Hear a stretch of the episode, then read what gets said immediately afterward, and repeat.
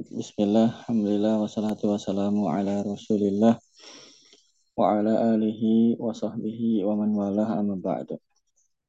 Segala puja dan puji syukur, marilah kita panjatkan kepada Allah. Alhamdulillah, pada hari ini bisa meneruskan kembali pembacaan buku kita, kitab Syarah Kasf Syubhat yang ditulis Syekh Abdul Razak Hafizahullah Ta'ala Salawat serta salam semoga tercurah kepada Nabi kita Muhammad Sallallahu Alaihi Wasallam, kepada istri-istri beliau, karib kerabat beliau, sahabat-sahabat beliau, dan orang-orang yang mengikuti mereka dengan baik. Uh, kita akan melanjutkan kembali pembacaan kitab syarah satu syubhat di halaman berapa itu?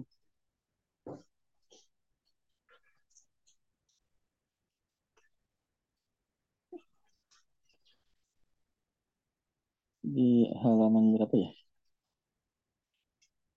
48 ya. Halaman 48.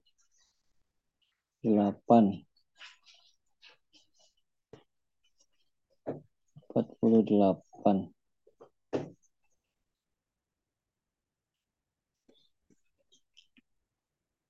Baik, berkata penulis Hafizahullah Ta'ala yashhaduna bihada mereka bersaksi tentang hal ini. Al isyaratu ila ma huwa sabako adalah isyarat pada yang sebelumnya. Maksudnya mereka bersaksi tentang hal ini adalah wahua yaitu annahum bahwasanya mereka yaitu orang-orang musyrikin tukiruna mereka mengakui bi annal khaliqo bahwasanya yang maha pencipta ar yang maha memberi rizki Al-Muhyi yang maha menghidupkan. Al-Mumitu yang maha mematikan. Al-Mudabbiru yang maha mengatur. Huwa dia adalah Allahu Allah. Jadi orang-orang musyrikin di zaman Nabi Shallallahu Alaihi Wasallam yang berseteru dengan Nabi ya yang begitu sengit perselisihan mereka mereka pun beriman kepada hal-hal yang tadi kita sebutkan Allah Maha Pencipta, Allah Maha Memberi rizki dan seterusnya. Haulai mereka ini alladzina yang ya'taqiduna meyakini hadzal i'tiqad keyakinan ini qatalahumun nabiyyu sallallahu alaihi wasallam diperangi oleh Nabi sallallahu alaihi wasallam.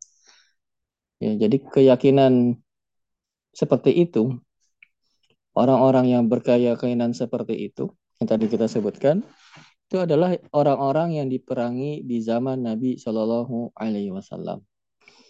Seandainya ya eh, keyakinan itu saja betul, tentu tidak boleh melakukan peperangan dengan mereka ya seandainya pengakuan orang-orang musyrikin bahwasanya Allah Maha Mencipta dan seterusnya adalah termasuk keislaman seharusnya tidak boleh diperangi.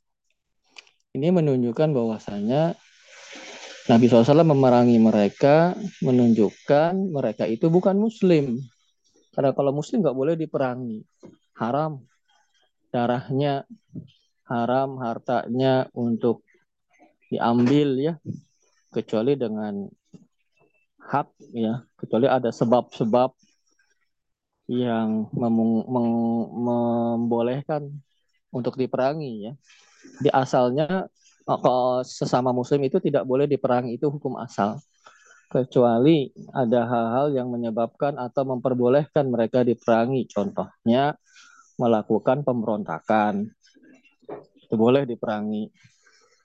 Kemudian eh, dan hal-hal sebab-sebab lain yang memperbolehkan untuk diperangi. Tapi hukum asalnya muslim itu tidak boleh diperangi. Sebagaimana sabda Rasulullah SAW dan sebuah hadis dikatakan oleh Imam Bukhari tidak ada dalam buku kita ya. Uh,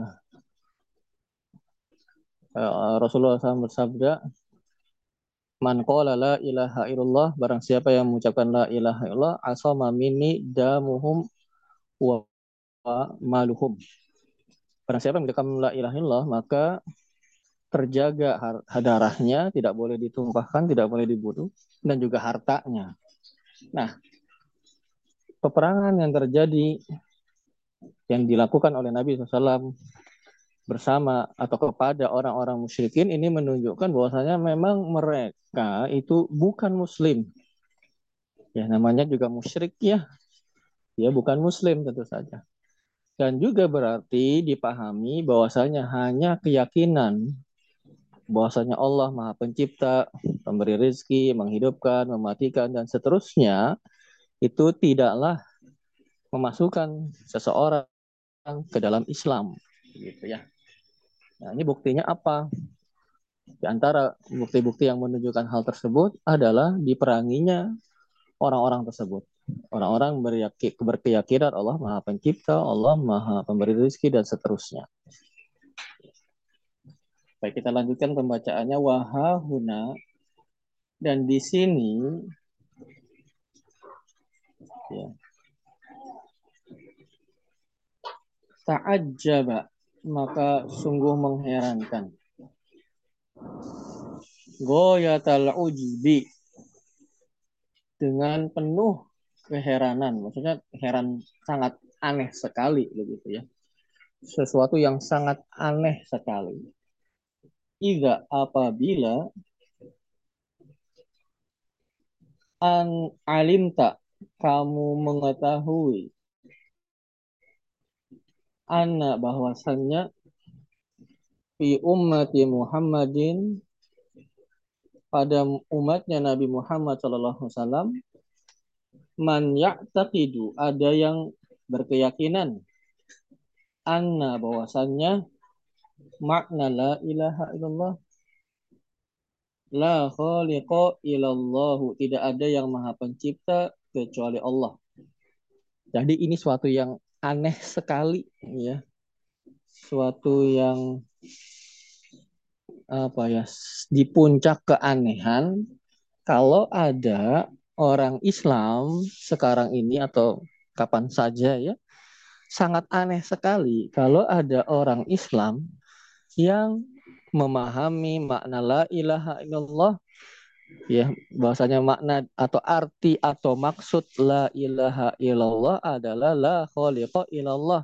Tidak ada yang maha pencipta kecuali Allah. Ini aneh kata Syekh. Hafizahullah Ta'ala. Sangat aneh kalau ada yang memahami la ilaha illallah maksudnya adalah tidak ada yang maha pencipta kecuali Allah. Sungguh menganehkan. Wahada dan hal ini min goyatil ajibi di antara puncak keanehan. Jadi sangat-sangat aneh sekali. Kalau ada kaum muslimin, kalau ada orang Islam yang memahami arti la ilaha illallah atau maksud dari ucapan la ilaha illallah adalah tidak ada yang maha pencipta kecuali Allah. Wa yusbitunahu dan mereka siapa mereka orang Islam yang meyakini atau yang memahami makna la ilaha illallah adalah tidak ada pencipta kecuali Allah. Mereka menetapkannya fi kutubin di dalam banyak kitab. Jadi ada kitab-kitab tentang akidah itu yang menjelaskan makna la ilaha illallah adalah tidak ada yang maha pencipta kecuali Allah. Wa yuthbitunahu fi kutubin dan mereka menetapkannya di dalam banyak kitab. Tukra'u yang dibaca. Wa tuhfadhu dan yang dihafal bahkan kitab-kitab tersebut. Wa turawwaju dan dilariskan bainan nasi di antara manusia. Anna la ilaha illallah bahwasanya la ilaha illallah maknaha maknanya maksudnya artinya la khaliqa illallahu tidak ada yang maha pencipta kecuali Allah jadi ini aneh sekali sangat aneh sekali dan ini terjadi bahkan ada di dalam beberapa kitab kitab-kitab Islam itu yang disebutkan tentang hal ini. Ini aneh seharusnya. Ya, sangat aneh sekali. Kenapa? Ini adalah sesuatu yang sangat aneh. Beliau mengatakan, laukana seandainya makna maknanya makna kalimat la ilaha illallah la khaliqa illallahu tidak ada yang maha pencipta kecuali Allah lama tidaklah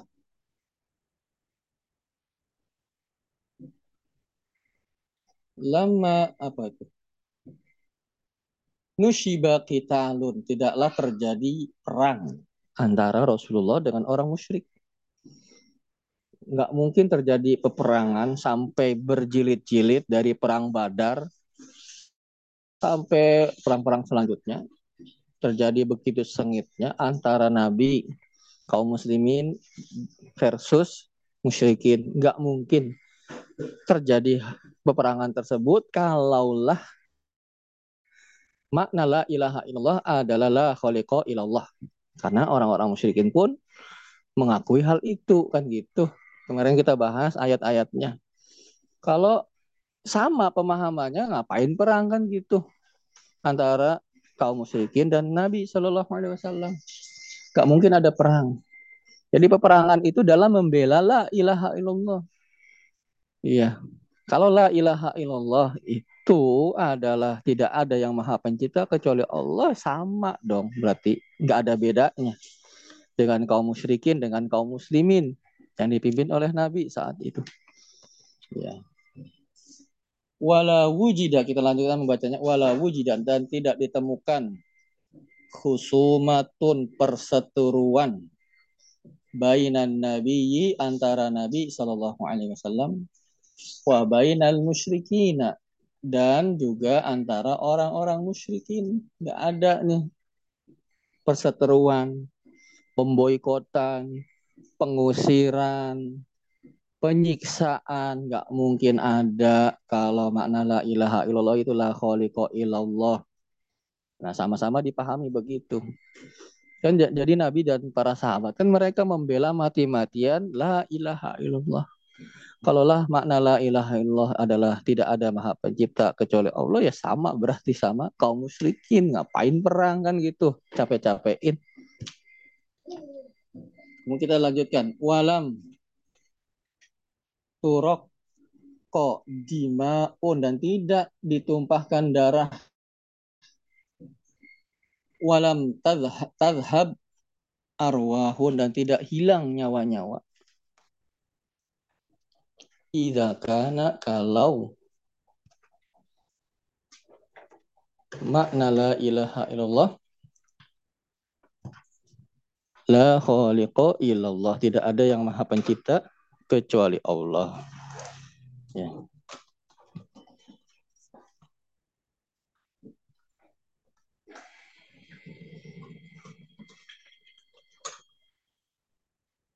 Hal apakah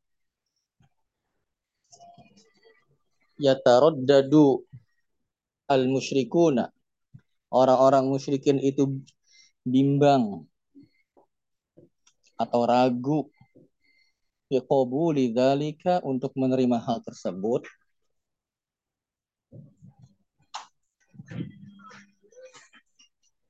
Fahada dan inilah min goyatil ajibi di antara keanehan yang goyah itu puncak ya di antara puncak dari keanehan. Wahua dan dia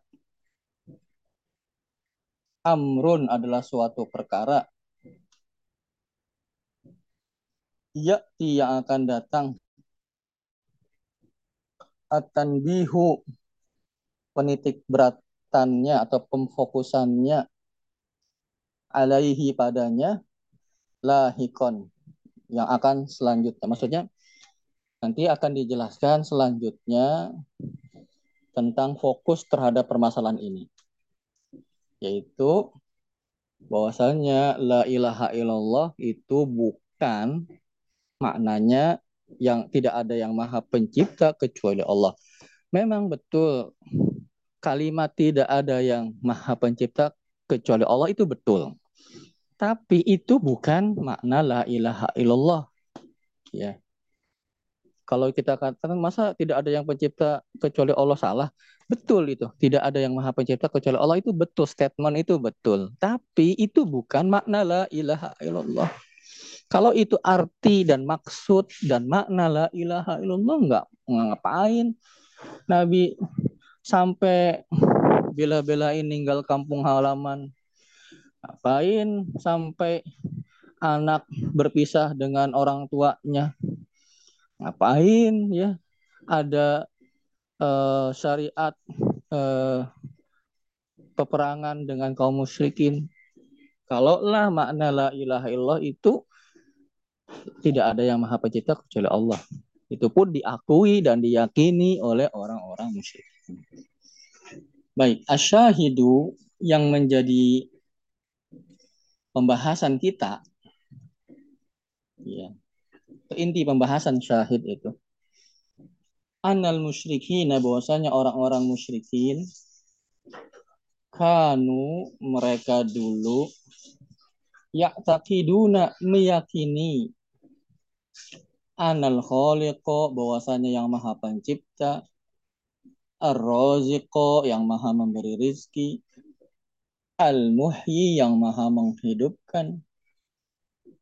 Al-Mutasarrifu eh, Al-Mutasarrifa fi hadha al-kauni yang mengatur alam ini, kaun itu alam. Wallahu adalah Allah wahdahu saja la syarika lahu. Tidak ada satupun sekutu baginya. Jadi orang-orang musyrikin tuh meyakini itu ya, yang tadi kita sebutkan.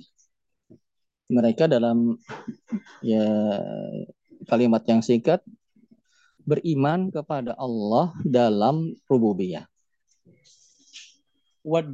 ilu dan dalil-dalil ala dzalika dari hal tersebut, dari hal itu kathiratun banyak.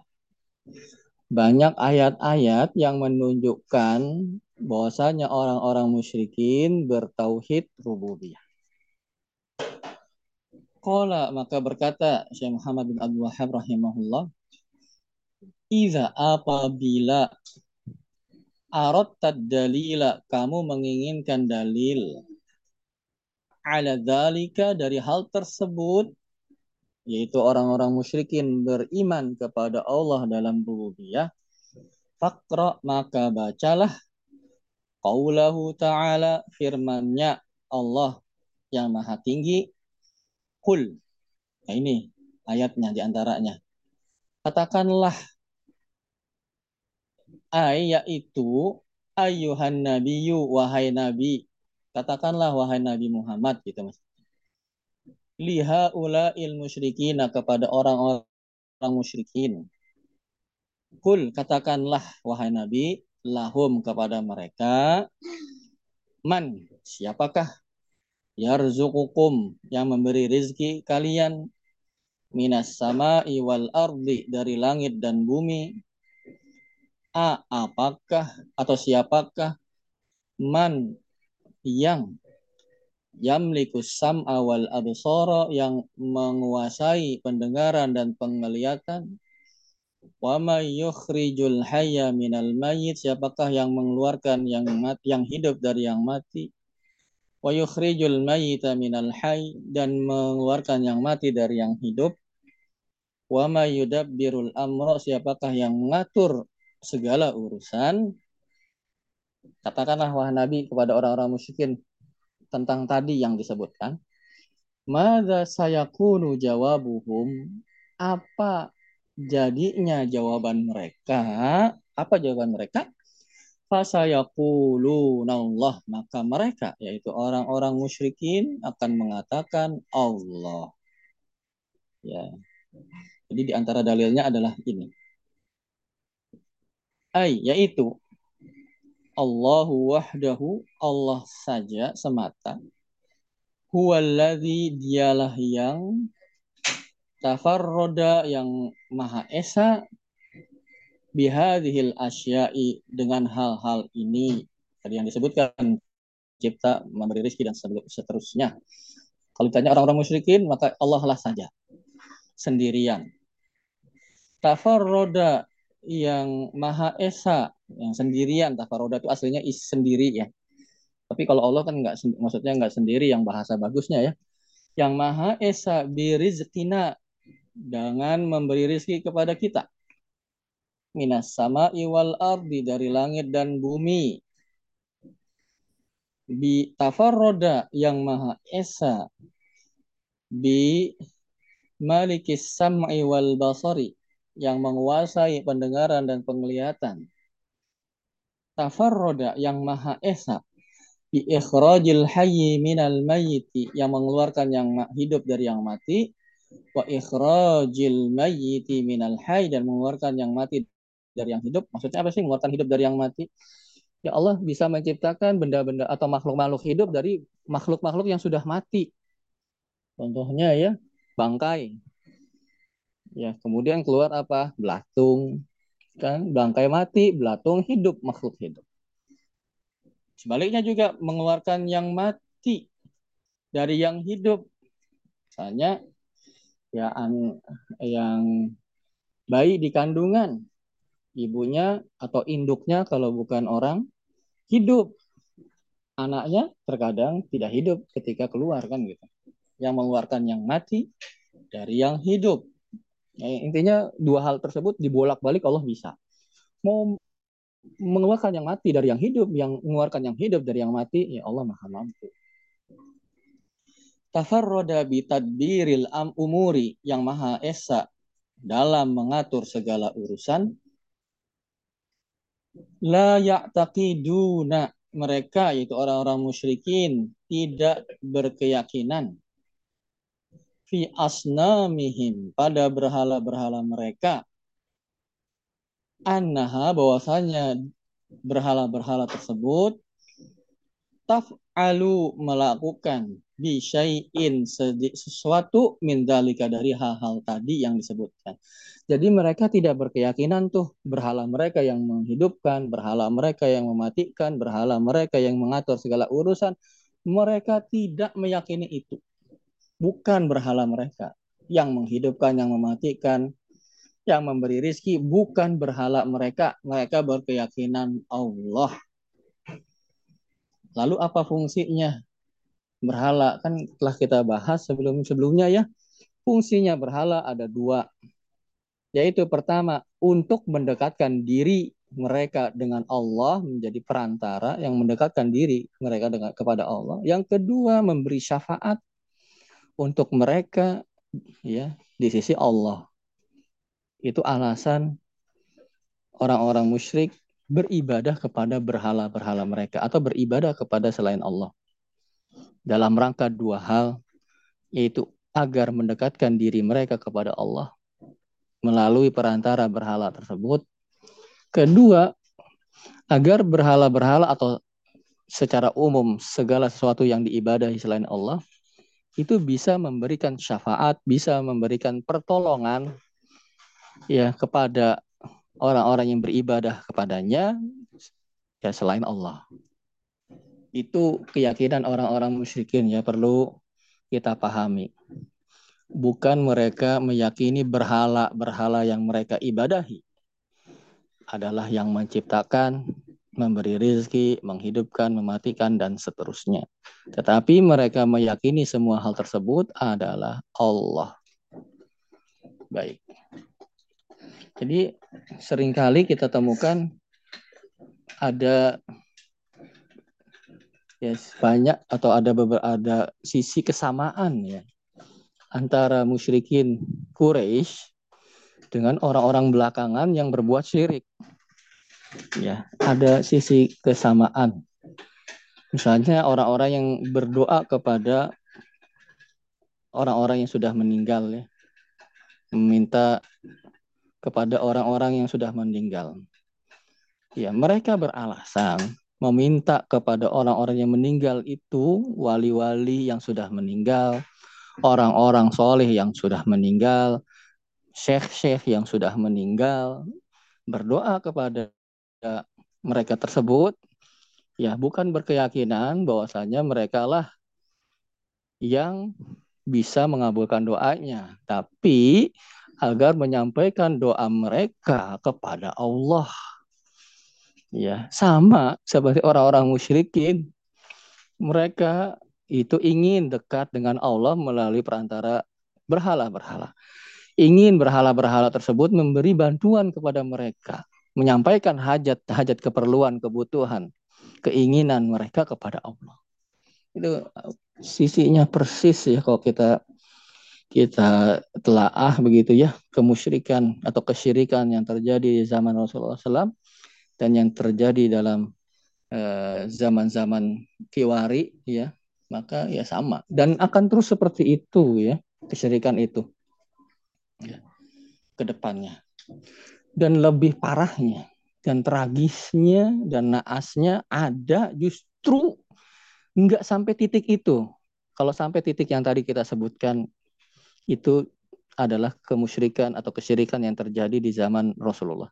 Ini lebih parah lagi sampai meyakini bahwasanya yang dia mintakan doanya tersebut yaitu dari orang-orang yang sudah meninggal ini itu bisa dialah yang bisa ya memberikan keperluan keperluan kebutuhan kebutuhan menghilangkan kesusahannya sampai ada yang pada taraf itu yaitu lebih berarti lebih parah kesyirikannya dibanding yang terjadi di zaman Rasulullah SAW. Kalau di zaman Rasulullah tidak sampai itu. Mereka tidak meyakini berhala mereka memberikan rizki, mengatur, yang bisa mengatur alam ini adalah berhala mereka. Tidak sampai derajat itu. Kalau yang sekarang ini, kesyirikannya bahkan lebih meyakini ada ya wali-wali atau pihak-pihak tertentu yang mengatur yang mengatur alam ini selain Allah, masya Allah. Ya, meyakini ada pihak-pihak tertentu, persen-persen tertentu yang bisa mengatur alam ini, yang bisa menghilangkan kemudaratan mereka dan memberikan manfaat bagi mereka. Padahal semua itu adalah kekhususan Allah Subhanahu wa taala sampai derajatnya lebih parah dan memang kesyirikan yang terjadi di zaman-zaman belakangan atau maksudnya setelah zamannya Rasulullah itu lebih parah daripada yang kesirikan yang terjadi di zamannya Rasulullah SAW. Lebih parah lagi kesirikannya. Ya, dari sisi itu satu. Bahwasanya orang-orang di zaman musyrikin di zaman Nabi tidak sampai mengakui bahwasanya berhala lah yang bisa memberikan rizki, yang mengabulkan doa, yang dan seterusnya. Tapi meyakini bahwasanya Allah lah yang bisa melakukan hal tersebut. Adapun berhala mereka atau yang disembah atau yang diibadahi selain Allah hanya sebagai perantara yang mendekatkan diri mereka kepada Allah yang menyampaikan hajat mereka, doa-doa mereka kepada Allah. Allah lah pada akhirnya yang bisa melakukan semua hal tersebut. Itu dari satu sisi itu ya. Kemudian lebih parah dari sisi yang lain, kenapa? Bahwasanya orang-orang musyrikin di zaman Nabi SAW mereka berbuat syirik tatkala keadaannya uh, stabil ya adapun dalam keadaan ya yang genting saat keadaannya genting mereka tidak melakukan kesyirikan. Ya mereka tidak melakukan kesyirikan. Jadi kesyirikan mereka hanya pada saat genting eh saat apa keadaannya stabil normal gitu ya. Eh, tapi kata keadaannya genting ya mereka itu ikhlas kepada Allah Subhanahu wa taala doanya ikhlas. Ya, nanti saya nukilkan ya ayatnya. Ya, bahwasanya orang musyrikin itu seperti itu keadaannya dalam surat Al-Ankabut ya. Saya nukilkan. Ini untuk mengetahui bahwasanya kesyirikan di zaman setelah Rasulullah SAW itu semakin parah ya.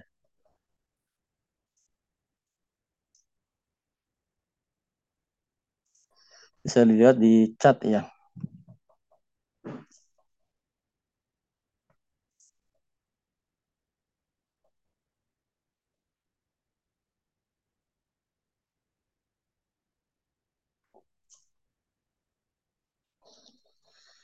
Ya Allah Subhanahu wa taala berfirman, "Fa rokibu dan apabila mereka naik kapal, orang-orang musyrikin ini naik kapal di laut, da'awullaha mukhlishina lahuddin. Ya, mereka berdoa kepada Allah dengan ikhlas ya. Maksudnya apa terjadi di kapal itu di perahu itu terjadi badai, terjadi hal-hal yang apa? yang menakutkan mereka ya. Maka mereka mengikhlaskan berdoanya kepada Allah Subhanahu wa taala saja. Ya. Tetapi ya falamma najahum ilal bari tatkala mereka selamat ya Allah menyelamatkan mereka sampai ke darat ini berarti kan sebelumnya genting gitu kan. Nih, pada kalimat tatkala Allah menyelamatkan mereka, berarti konteks sebelumnya adalah dalam keadaan genting apabila mereka pada firman Allah di awal ayat apabila mereka naik kapal, maksudnya kemudian terjadi hal-hal yang tidak diinginkan, gelombang yang tinggi, ombak yang yang begitu dahsyatnya, kemudian badai gitu kan keadaan-keadaan genting ini orang-orang musyrikin di zaman Nabi SAW itu mereka ikhlas berdoanya hanya kepada Allah. Kata Allah, "Fala manajahum tatkala aku selamatkan mereka." Nah, berarti sebelumnya kan genting tuh. Tatkala aku selamatkan mereka sampai di darat, ya, idahum yusyrikun. Malah mereka kembali berbuat syirik. Jadi kesyirikan di zaman Rasulullah SAW di zaman bahla itu tatkala keadaannya stabil normal mereka syirik tapi saat saat genting mereka berdoanya murni mukhlis ikhlas nggak pakai perantara tuh nggak pakai ya eh, orang dalam tuh.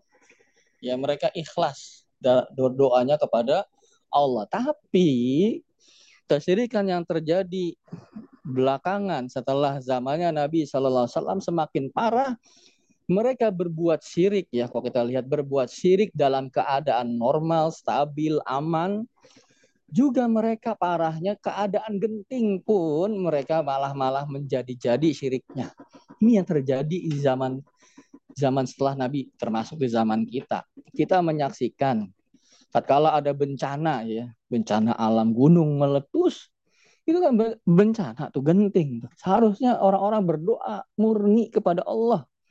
Itu yang dilakukan orang musyrikin zaman dulu, zaman Nabi. Tapi parahnya sekarang justru tatkala keadaannya genting begitu malah berbuat syirik kan. Malah mempersembahkan sapi ke gunung kan gitu. Kita dengar. Memberikan sesembahan apa namanya persembahan-persembahan ya yang apa namanya agar mereka selamat begitu kan itu parah kan kalau orang-orang musyrikin di zaman dulu mah cuman keadaannya uh, keadaannya normal saja keadaannya aman saja mereka syirik eh zaman-zaman sekarang syiriknya keadaan aman dan tidak aman. Keadaan genting pun malah berbuat kesyirikan. Itu parahnya. Ya. Out kita lanjutkan. Au taqumu bisyai'in atau melakukan sedikit saja min dalika dari hal tersebut. Jadi mereka tidak berkeyakinan tuh berhala-berhala mereka atau yang diibadah selain Allah itu bisa melakukan hal-hal yang tadi kita sebutkan memberi rezeki dan seterusnya dan juga tidak bisa melakukan sedikit saja dari yang kita sebutkan. Salah satunya saja misalnya enggak. Orang musyrikin itu tidak meyakini hal tersebut. Ya wali hadza oleh karena itu Qala Allah berfirman, fasayaquluna mereka akan mengatakan, yaitu orang-orang musyrikin akan mengatakan, ay yaitu saya kulu akan mengatakan laka kepadamu wahai Nabi al musyrikun orang-orang musyrik indama tatkala tas ala atas aluhum engkau bertanya kepada mereka ya.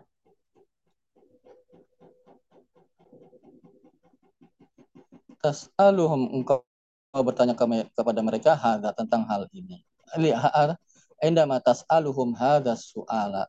Engkau bertanya tentang pertanyaan ini. Fasayaquluna Allah, mereka akan mengatakan Allah, ay Allahu wahdahu, yaitu Allah saja. Fakullahu, maka katakanlah kepada mereka, hina idin tatkala itu, afala tatakun, maka kenapa engkau, atau kenapa kalian tidak mau bertakwa kepada Allah?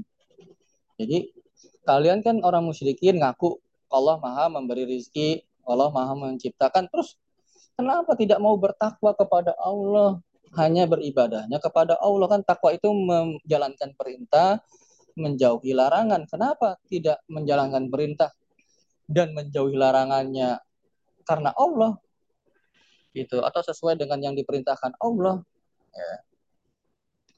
Madam tum selama kalian tak takiduna berkeyakinan hadal i'tiqada keyakinan ini wa tuqirruna hadzal iqrara dan kalian menetapkan hal ini wa tu'minuna imana dan kalian beriman dengan keimanan seperti ini qala Allah maka Allah berfirman wa ma yu'minu aktsaruhum billahi illa wa hum musyrikun dan tidaklah mereka dan tidaklah kebanyakan mereka beriman kepada Allah melainkan mereka adalah orang-orang yang menyekutukan Allah.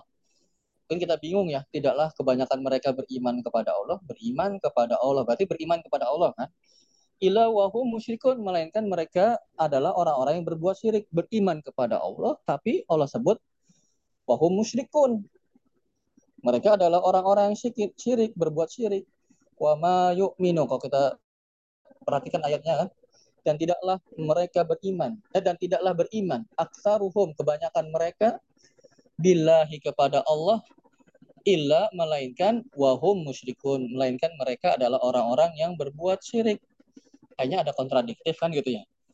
Tidaklah kebanyakan mereka beriman kepada Allah wahum musyrikun. Dan mereka adalah orang-orang musyrikin gimana sih? Mereka beriman kepada Allah tapi mereka berbuat syirik. Gimana maksudnya? Maka kita baca maknal ayati makna ayat kama qala Ibnu Abbasin sebagaimana yang dikatakan oleh Ibnu Abbas sahabat Rasulullah SAW wa dan selain beliau wa ma yu'minu aktsaruhum billahi dan tidaklah kebanyakan mereka beriman kepada Allah. Maksudnya apa min imanihim dari keimanan mereka. Idza lahum apabila dikatakan kepada mereka man khalaqas sama siapa yang menciptakan langit? Wa man khalaqal arda siapa yang menciptakan bumi? Wa man khalaqal jibala siapa yang menciptakan gunung? Qalu Allah. Mereka akan mengatakan Allah. Wa hum musyrikun dan mereka adalah orang-orang yang berbuat syirik. Maksudnya apa illa wa hum musyrikun kita lanjutkan kecuali atau melainkan mereka adalah orang-orang yang berbuat syirik ai yaitu ma'ahu fil ibadati berbuat syirik di dalam ibadah. Jadi mereka ini orang-orang musyrikin ini mereka beriman kepada Allah dalam satu sisi tapi ingkar atau berbuat syirik kepada Allah dalam sisi yang lain. Beriman kepada Allah dalam sisi rububiyah, yaitu meyakini Allah Maha Pencipta, Maha Pemberi rizki, dan seterusnya. Tapi berbuat syirik dalam uluhiyah, dalam ibadah. Mereka mengakui Allah Maha Pencipta dan seterusnya, tetapi ketika beribadah tidak ditujukan ibadah mereka hanya kepada Allah mereka tujukan ibadahnya kepada Allah dan juga selain Allah. Jadi uh, keimanan orang-orang musyrikin ini yang meyakini Allah Maha Pencipta dan seterusnya itu tidaklah memasukkan mereka ke dalam Islam. Oleh karenanya Nabi SAW memerangi mereka. Kalaulah mereka Muslim, maka hukum asalnya tidak boleh diperangi. Tidak boleh darah kaum muslimin itu ditumpahkan kecuali memang ada hal-hal yang menyebabkan diperbolehkannya hal tersebut. Allahu alam bisawab. Mungkin sampai di sana dulu. Bapak ada yang ingin disampaikan, kami persilahkan.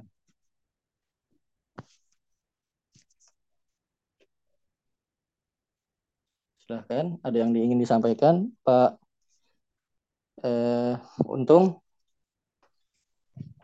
Ya Ustadz, uh, sudah sangat jelas sih Ustadz dari penjelasan Ustadz tadi ya. Oh ya, alhamdulillah ya. Jadi beriman kepada Allah itu harus paripurna ya, harus dalam semua sisi. Pertama dari sisi kita meyakini Allah Maha Pencipta, Allah Maha memberi rizki, Allah menghidupkan, Allah mematikan, yaitu mengesahkan perbuatan Allah. Allah melakukan ini, Allah melakukan itu, dan kita mengesahkannya. Kemudian juga Kalaulah demikian berarti ibadah kita hanya boleh ditujukan kepada Allah dan tidak sedikit pun bagian ada bagian dari ibadah yang ditujukan kepada selain Allah. Harus 100% ibadah kita itu ditujukan kepada Allah. Tidak boleh kalau 0,00001 persen misalnya untuk selain Allah maka nggak boleh. Nah, berarti kalau kita mengakui Allah Maha Pencipta, Allah Maha Pemberi rezeki dan seterusnya, harusnya ibadah kita ditujukan kepada Allah. Karena selain Allah nggak bisa mencipta, oh, selain Allah nggak bisa memberi rezeki, selain Allah nggak bisa menghidupkan, mematikan, dan seterusnya. Ngapain kita berdoa, kita menunjukkan ibadah kita kepada selain Allah? Nggak, nggak ada mereka itu punya peran sama sekali membantu Allah dalam mencipta, misalnya nggak ada sedikit. Ya, membantu Allah nggak ada mereka menciptakannya sendiri apalagi. Mereka bantu saja, bantu Allah saja tidak. Apalagi mereka melakukan hal tadi yang kita sebutkan, menciptakan, menghidupkan, memberi rezeki dan selainnya. Maka konsekuensi kita mengakui Allah Maha Pencipta, pemberi rezeki, menghidupkan, mematikan, konsekuensinya adalah ibadah kita hanya boleh ditujukan kepada Allah semuanya. Gitu. Bisa diikuti Bapak-Bapak? Bisa Ustaz. Baik. Insya Allah. Semoga bermanfaat ya Bapak-Bapak. Mungkin sampai di sana dulu pada pagi hari ini. Jazakumullah khairan udah memberikan kesempatan kasih, waktunya ya jazakumullah khairan. Semoga bisa bermanfaat. Kita tutup subhanakallahumma wa bihamdika asyhadu an la ilaha illa anta astaghfiruka wa atubu ilaik. Assalamualaikum warahmatullahi wabarakatuh. Waalaikumsalam.